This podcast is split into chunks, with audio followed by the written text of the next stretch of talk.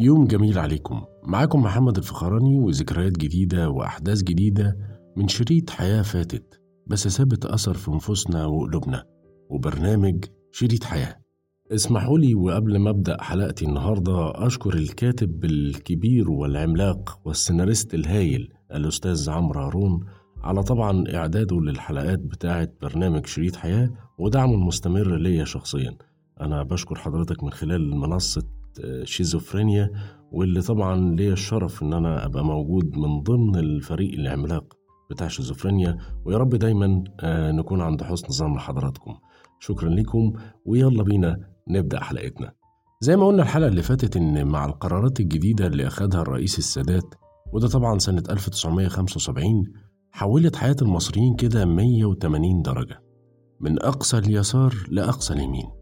ده طبعا من التوحد في الأماكن اللي بنشتري منها الهدوم والأحذية والمواد التموينية وحتى الأجهزة الكهربائية.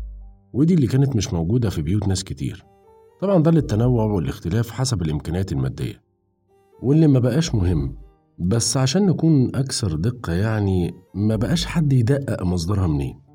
زي أيام الرئيس الراحل كده جمال عبد الناصر لما كان في قانون صارم اسمه من أين لك هذا؟ ممكن في أي وقت يحاسب بيه أي حد مشكوك في مصدر الفلوس اللي معاه. وده طبعا بالإضافة زي ما قلنا لظهور ما يسمى بهجرة العمالة المصرية للدول العربية. دي اللي هي غنية بالبترول والنفط طبعا. واللي خلت جزء كبير من العمالة اللي مش على درجة كبيرة من التعليم أو مش متعلمين أساسا وده مش عيب على فكرة ده بس وصف للحالة الثقافية والمستوى العلمي للشريحة دي من الشعب المصري. الناس دي شغلها في دول النفط خلى حالتهم المادية أفضل بكتير من أغلب الشرايح التانية للشعب اللي اجتهدت طبعا على مدى سنوات طويلة علشان تاخد قسط كبير من التعليم وتحاول تتفوق فيه طمعا طبعا في الوظيفة أم دخل ثابت وده زي ما قلنا قبل كده. الناس دي وأقصد طبعا العمالة الغير متعلمين واللي اشتغلوا طبعا في دول النفط تحصلوا على دخول عالية جدا أكتر بكتير من اللي زيهم. أو حتى الناس اللي أعلى منهم في التعليم. كانوا طبعا لازم يثبتوا لنفسهم وللناس اللي حواليهم إنهم انتقلوا من شريحة اجتماعية دنيا لشريحة أعلى زيهم زي المتعلمين والموظفين ويمكن أعلى كمان. وزي ما بيقول أستاذنا أحمد أمين اللي هو الباحث الاجتماعي المتخصص طبعا في علم الاقتصاد الاجتماعي في كتابه القيم ماذا حدث للمصريين خلال خمسين عام؟ علامة تحولهم لشريحة اجتماعية أعلى كان بيبقى من خلال اقتنائهم لسلع معينة. كانت أشهرها طبعا المروحة والكاسيت ودي كانت مشهورة جدا في الوقت ده.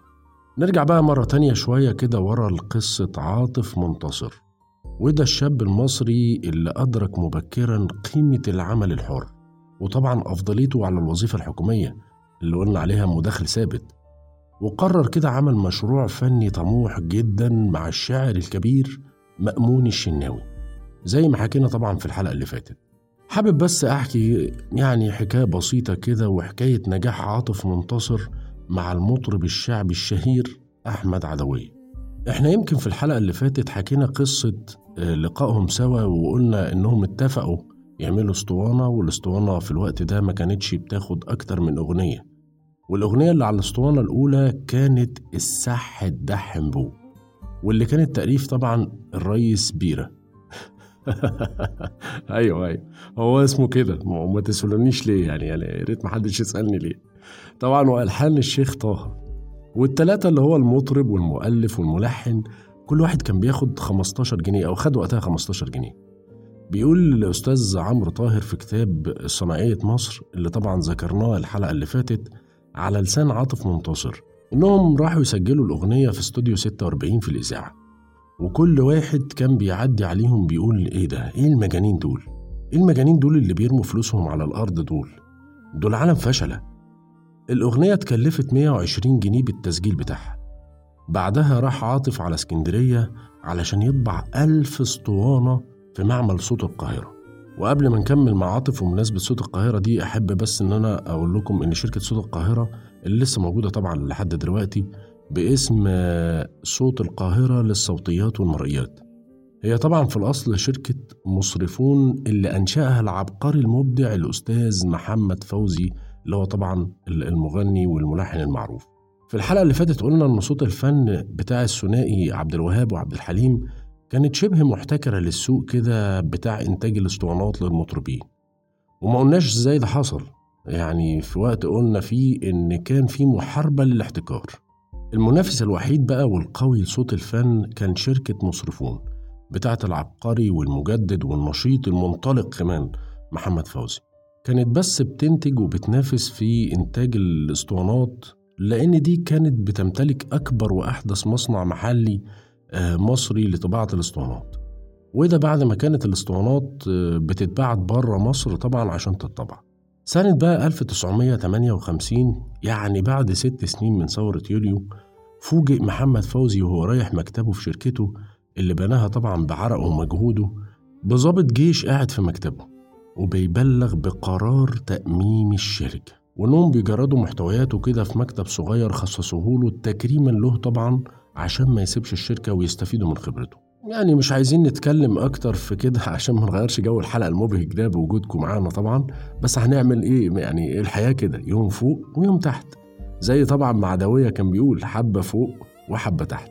نرجع بقى العدويه اللي عاطف منتصر طبعا طبع له ألف أسطوانة من أغنية السح الدحم بو في مصانع صوت القاهرة في اسكندرية. ورجع مكتبه في القاهرة واللي كان بيته في نفس الوقت وما فيهوش أي موظفين أو أي عمال. وأهله بالرغم من إنهم سلفوه فلوس إلا إنهم لما عرفوا إنه ساب شغله واتجه لعمل حر في مجال في شركة مسيطرة على السوق قطعوه باعتباره إنه عيل فالت وفاشل زي ما بيقول الأهل على الابن كده اللي مش عايز يمشي زي ما هم عايزين وماشي بدماغه كده على طول. عاطف أول ما وصل طبعا لبيته إدى للمحل بتاع الأسطوانات اللي هو تحت بيته برضه.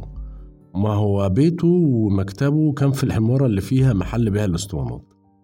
اداله خمس اسطوانات هدية وبعدين نام عاطف. وأول ما صحي الساعة اتنين الظهر كده بيبص لقى زحمة جامدة جدا تحت البيت. افتكر إن في خناقة. فنزل لقى صاحب المحل مشغل اسطوانة عدوية والناس ملمومة إيه على المحل بتسمع الكلام المجنون واللحن الغريب ده. آه غريب وكان بدع كمان وقتها.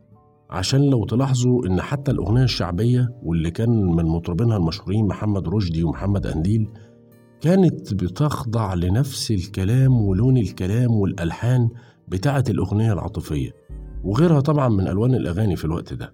وكفاية إننا نقول إن لما سألوا العندليب عبد الحليم حافظ إيه الأغنية اللي كان نفسك تغنيها قال لهم أغنية عدوية لمحمد رشدي اللي زي ما قلنا كان محسوب على الطرب الشعبي وقتها.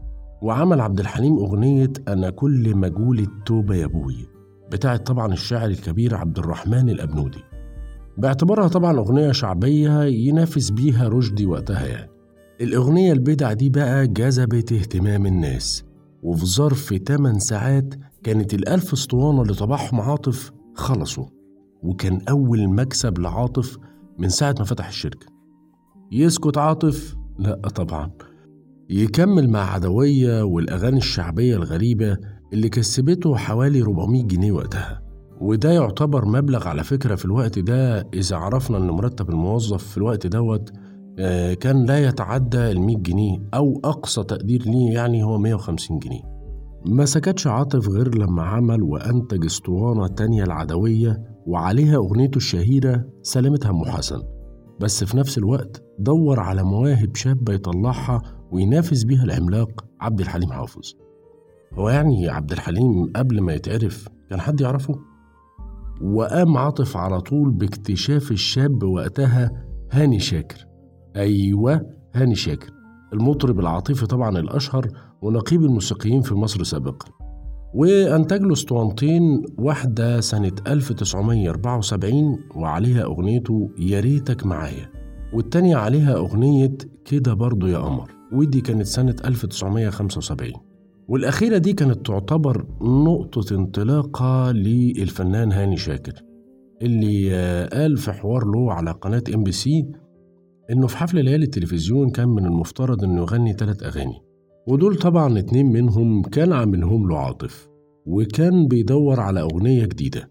المهم لقى المطربة الكبيرة العظيمة الراحلة شادية بتتصل بيه وبترشح له الأغنية دي اللي كان من المفترض إنها تغنيها بس شايفة إنها تناسبه أكتر. ولما لقيته متردد وقال لها إنه حاسس إنها مش نوع الأغاني العاطفية اللي بيغنيها وإنها أقرب للأغاني السريعة كده اللي هي سريعة الإيقاع طمنته وقالت له إنها شايفاه في اللون ده كويس.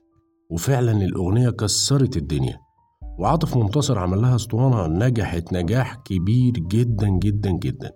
وهنا بقى قرر عاطف بخطوة مجنونة إنه يدخل الأغاني على شريط كاسيت زي الدول التانية الأوروبية وأمريكا ما بتعمل. بس إزاي بقى هيملى شريط الكاسيت اللي كانت مدته من 40 دقيقة لساعة؟ مين بقى من المطربين اللي هيقبلوا يتعاونوا معاه ويعملوا أغاني طويلة غير عبد الحليم حافظ؟ اللي هو صاحب الشركة المنافسة والشبه محتكرة زي طبعا ما قلنا قبل كده. هنعرف سوا الإجابة على السؤال ده إن شاء الله في الحلقة الجاية من شريط حياة. استنوني يوم الاثنين من كل أسبوع بإذن الله الساعة 8 على راديو شيزوفرينيا. عشان نكمل مع بعض شريط حياة المصريين. وإن شاء الله هنسيب لكم في التعليقات وال description box link الأغنية بتاعة عدوية السح الدح امبو وأغنية كمان هاني شاكر كده برضو يا قمر. مستنيين منكم بإذن الله تشاركونا ذكرياتكم وحكاياتكم مع شريط الكاسيت وأغانيه. عشان نقولها لباقي المستمعين في الحلقات الجاية.